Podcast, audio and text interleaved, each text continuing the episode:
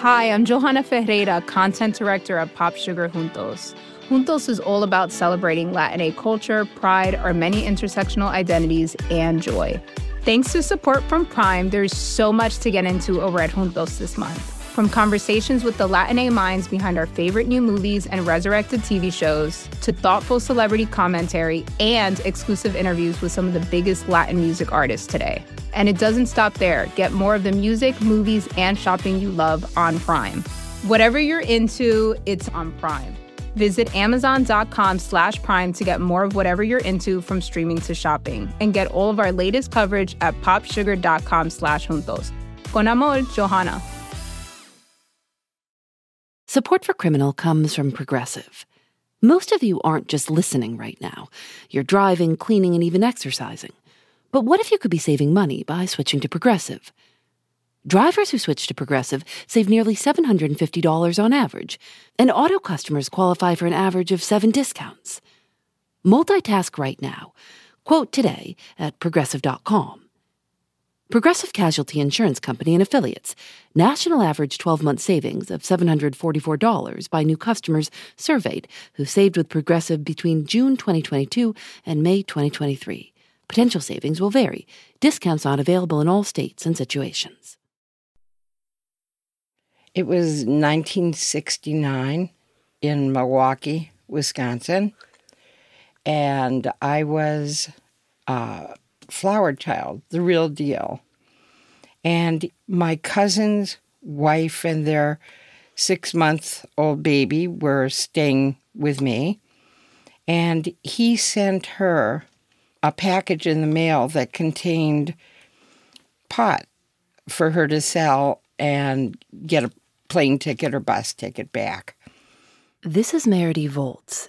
In 1969, she was 21 years old, and like she said, a big hippie, really into pot.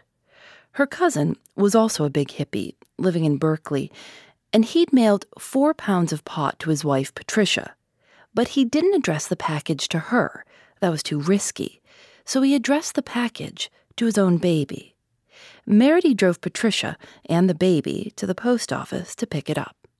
My cousin's wife went in, got the package uh, from the post office. And when she came out to the car where I was waiting, she offered me either the baby or the package, and I took the package. And we were surrounded by vice squad with guns drawn. And I also had three joints, four roaches, and two seeds in my purse. They were taken into custody and strip searched. A police officer placed the package in front of Meredy and told her to open it. She looked down at the package and then back up at the officer and said, I can't open that. It's not addressed to me. And so I refused because it wasn't addressed to me. But you knew what was inside. I did. But the package wasn't addressed to me. So it didn't seem like I should open the package. That's pretty clever. Right. That would have been a federal offense right there. And so I refused, and he ended up opening the package himself. Their mugshots were printed in the Milwaukee Journal the next morning under the headline Mail Contains Drug, Young Women Seized. In the mugshots, her cousin's wife is smiling. Meredy is not. You'd think that that wouldn't be front page news. It was in Milwaukee, and it was a felony. 1969.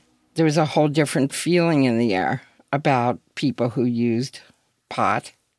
Their bond was set at $250, and when they did go to trial, their lawyer argued that it was illegal for the police officer to open the package because it was addressed to someone else, even though that someone else was a little baby.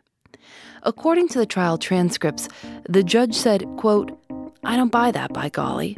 But in the end, it worked. The case against the two women was dismissed. She was warned that the police would be watching her very closely, and so Meredy left Wisconsin and moved to San Francisco, a nice Midwestern girl no one would expect to become a serious marijuana distributor. They called her the original Brownie Lady. I'm Phoebe Judge. This is Criminal.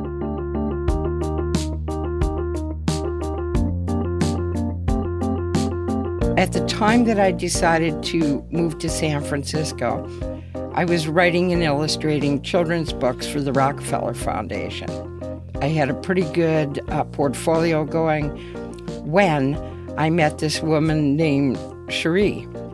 And she had a little business on Fisherman's Wharf where she would bring coffee to the lottery in the morning. The street artists on Fisherman's Wharf at that time had a lottery in the morning for the spots where they would go and set up and sell because there wasn't enough spots for all the street artists. And she would bring coffee, a big urn of coffee, and she baked little breads like pumpkin bread and and di- different sorts of bread. And then she had just one dozen pot brownies that she had in a special bag. And I happened that day to be working on a painting and decided to do a little bit of LSD at the time. I remember I was a full on hippie. And she called me while tripping and said, I want to give you my business. Now, at that time, and still, I was very much into the I Ching, which is the Chinese Book of Changes. And what that is is a book, or is a method of throwing coins and asking questions and consulting the occult, consult, consulting the oracle. So at the time, I recall that day being very tripped out and tossed the hexagram, and it was supreme good fortune to do it. And that was where the brownie business was born.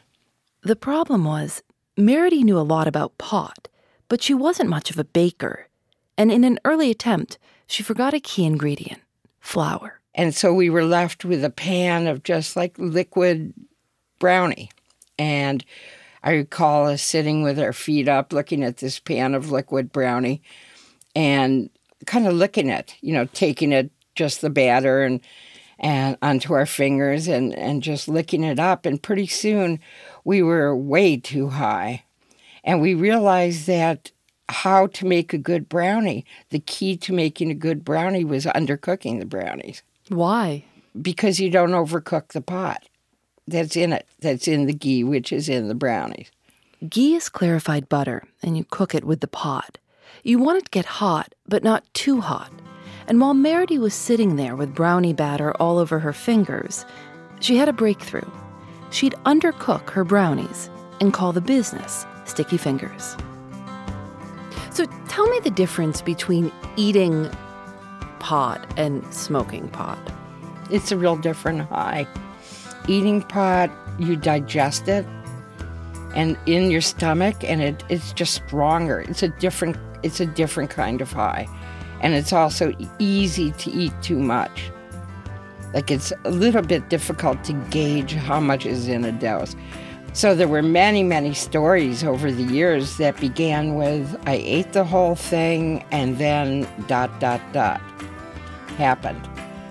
Because we would recommend a quarter at a time to split it in four. But at that time, it was kind of a crapshoot. Everyone wanted what she was selling, and she was making a lot of money.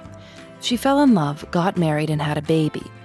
They moved into a 4,000 square foot warehouse in the Mission that would become the Sticky Fingers headquarters. You were all living in there with the ovens and the pot and the business. One oven. We had one little Wedgewood oven, one little antique Wedgewood oven with two shelves on it, teeny shelves on it. And that's where all the brownies came from. It was pretty unbelievable. Huh. And we didn't use um, bud. What we did use was leaf. And so that was dis- that was disposable for all the pot growers. And so we could buy it at a very small price or be given it even because they wanted to get rid of it. That's a pretty good business model. It was great. And every week we designed our own brownie bags and we would do a pen and ink graphic on it every week. And it would be political or spiritual themes or personal themes.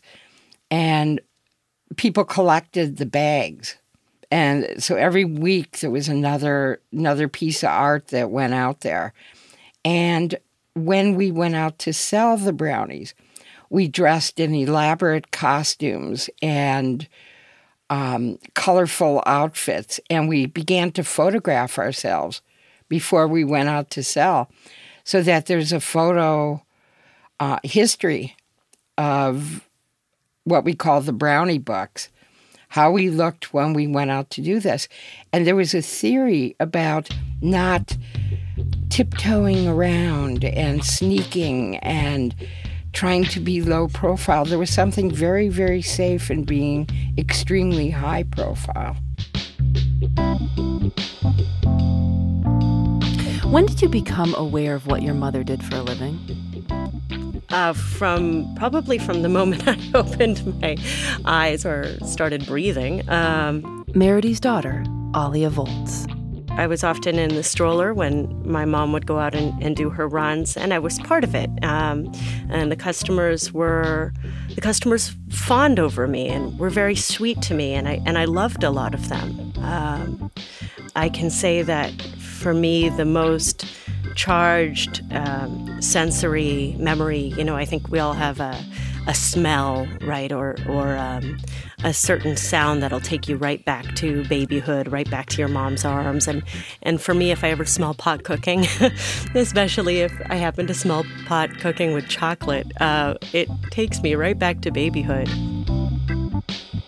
They would bake on Friday mornings, thousands of brownies at a time. I think we did the math at one point, and it was approximately 2,500 brownies in a weekend baked in about a 24 hour period and then distributed over the weekend. So, upwards of 10,000 brownies a month. This is in uh, 78 and 79 when Sticky Fingers was really going. And that was a huge process. The, the warehouse or whatever kitchen would be absolutely billowing with green dust. Green dust would get into everything, it would get into your ears, it would get into your nose. That's right. It had to be dried in the oven first because if it was moist, it wouldn't break down. You know, you couldn't turn we the the ideal was to turn it into a dust. Pretty much a dust. And then that dust would be cooked, measured, and cooked into butter. And um, and then chocolate also in a double boiler was melted, and then the two were merged with eggs and sugar and flour and poured into pans. And we could make eight dozen at a time. And once those cooled, they had to be cut and then they had to be individually wrapped. They were making enough money to support three families, with money left over to travel to Europe. Were there a lot of women running pot businesses in the 70s, or were you a pioneer? I think pioneer. Certainly a brownie business, an edible business. We were written up in um, Great Ladies of San Francisco. There was a book. And the Great Books of Hashish, where my, my baby picture. there's a there's a baby picture of me standing uh, next to a pot, uh, a pan of brownies that ran in the Great Books of Hashish. Did you ever resent it? I don't think so. No, um, no, because I don't. I don't think that it that it took anything away from me. Um, as I got a little older, I was taught that I couldn't tell other children or other people what my parents did for a living and that perhaps made for awkward moments in, in show and tell. But I always said that my parents were artists, which is true, um, just not the whole truth. Uh, but I, I was taught from a very young age that what the consequences might be um, if anyone found out what my parents did. So I did learn to keep that secret, and uh, I don't I don't think I ever spilled it. Um, that's a that's kind of a lot for a little kid to have to hold on to. The you know if this comes out, then my parents are going to maybe go away. I suppose so. I suppose so. Um, at the same time, they were so confident uh, that they wouldn't get busted that I think that trickled down. uh, my parents were not living in fear. And therefore, I didn't feel threatened. I knew that I had to play by certain rules, and I understood that from a very young age. But I believe that I felt as long as I did that, that we would be safe. It's only in retrospect, as as an adult, that I become aware of what the consequences might have been, which of course were very serious. I, I could have lost my family. It never happened, fortunately. Thanks to Progressive for their support. While you're listening to the show, maybe you're also doing something else driving, dishes, folding laundry. I listen when I go on walks. If you're not currently driving a car, you could also be getting an auto quote from Progressive Insurance. Save money right now from your phone. Drivers who switch to Progressive save nearly $750 on average, and auto customers qualify for an average of seven discounts. Discounts for having multiple vehicles on your policy, being a homeowner, and more. Progressive will be with you 24 7, 365 days a year, so you're protected no matter what. You can get a quote for your car insurance at progressive.com to join over the 28 million drivers who trust Progressive. Progressive Casualty Insurance Company and Affiliates. National average 12 month savings of $744 by new customers surveyed who saved with Progressive between June 2022 and May 2023. Potential savings will vary. Discounts not available in all states and situations. Mom deserves the best, and there's no better place to shop for Mother's Day than Whole Foods Market. They're your destination for unbeatable savings, from premium gifts to show-stopping flowers and irresistible desserts. Start by saving 33% with Prime on all body care and candles. Then get a 15-stem bunch of tulips for just $9.99 each with Prime. Round out Mom's menu with festive rosé, irresistible berry chantilly cake, and more special treats. Come celebrate Mother's Day at Whole Foods Market. While Meredy never got caught, the culture was changing around her. Harvey Milk was assassinated. 900 people died at Jonestown. And remember, Meredy was a woman who took very seriously that ancient Chinese text, the I Ching. When you consult the hexagrams of the I Ching, you ask a question. It's said to help you make a decision. And so, even though Meredy was a huge success, really a celebrity, she began to worry eventually the business, which was really rolling, it was really big. It was maxed out. It was more than we could even do. And hexagrams started to not look good. Because remember, the I Ching was a silent partner right from the beginning. And hexagrams, which were talking about misfortune, and um, eventually AIDS hit the city and then everything changed. And just people, you know, you'd see them one day and the next day they'd have, you know, Kaposi sarcoma on the face. And then the following week they were in the hospital and then they were dead. And it, it really, literally swept the city. It, it was a sweep. It was very, very sad. It must have been horribly sad. It was horribly sad. It was tragic and um, the brown the brownies served a different purpose at that time because it increased appetite. It helped people sleep who were sick. You know, it was one way of elevating the depression, incredible depression. You know, people losing everybody, and you'd get one guy, the survivor, you know, of a whole group. It just was terribly sad. And so it, it just seemed, if I look back at that time, there's a whole wash over the whole thing of sadness. And the brownies just gave a little comfort, I think. But um, the whole charm and art and, you know, magic that was in the business from the beginning with the costumes and the, all of it just kind of went to maybe being a service. I mean, it was very, very different after AIDS hit the city. She shut Sticky Fingers down in 1979 and moved her family to Northern California, to an area known as the Emerald Triangle, because it's the largest marijuana producing region in the United States. When we left the city and went up north, eventually it seemed like a good idea to come down once a month with a little batch of brownies. And that was nice because could make just a little little bit of pocket change and then go back up north and be in the country. And eventually, you know, that phased out and my life went on without the brownie business.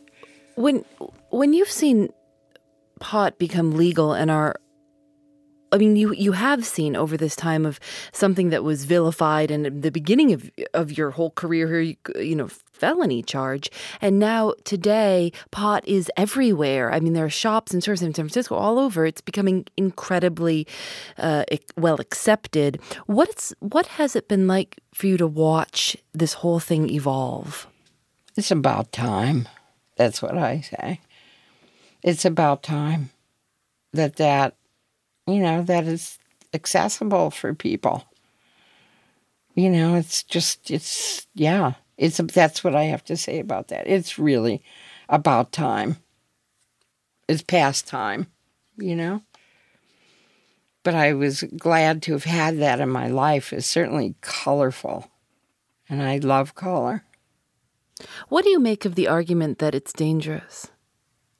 Bull. I say bull to that. Yeah. It's not dangerous. No. There's uh, so many other things, if you ask me, that are dangerous right now. And um, it's so, so small to be such a huge issue, really. Do you still smoke? I, I do edibles and particularly when I paint. I don't smoke because my lungs, you know, I'm almost 70. My lungs are not quite what they used to be. So I protect that and occasionally occasionally do a little if somebody has a vapor a vaporizer maybe or when I paint I, I love to do a little edible and put on my music and paint.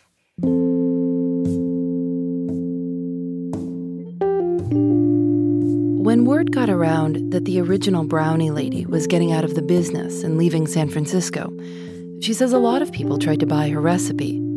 She wouldn't sell. Instead, she baked one last batch and printed the recipe right there on the bag for all to see. Below the recipe, it says, Power to the People. And right on top, in big letters, she wrote, Give it up and you get it all.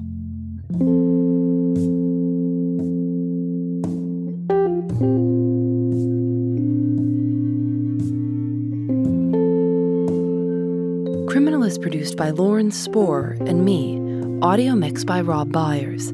Special thanks to Alice Wilder and Russ Henry.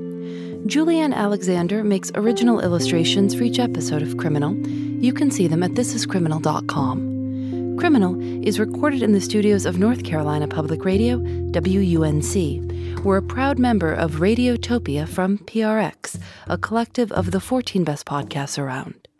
We couldn't make the show without the support of our sponsors.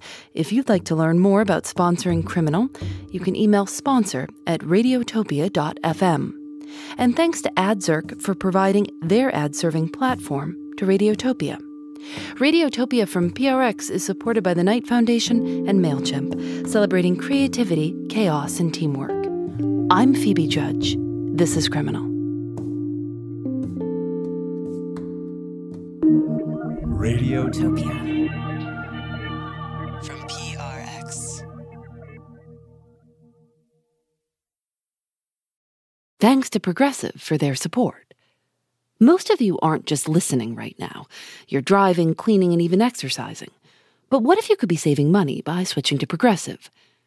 Drivers who switch to Progressive save nearly $750 on average, and auto customers qualify for an average of seven discounts. Multitask right now. Quote today at progressive.com. Progressive Casualty Insurance Company and Affiliates. National average 12 month savings of $744 by new customers surveyed who saved with Progressive between June 2022 and May 2023. Potential savings will vary. Discounts not available in all states and situations.